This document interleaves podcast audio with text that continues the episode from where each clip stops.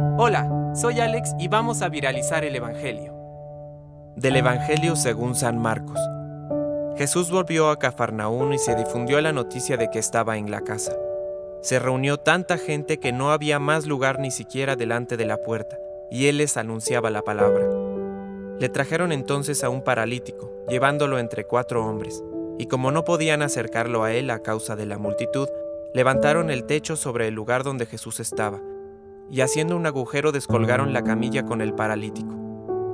Al ver la fe de esos hombres, Jesús dijo al paralítico, Hijo, tus pecados te son perdonados.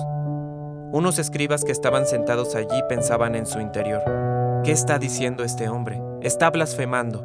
¿Quién puede perdonar los pecados sino solo Dios? Jesús, advirtiendo enseguida que pensaban así, les dijo, ¿qué están pensando? ¿Qué es más fácil?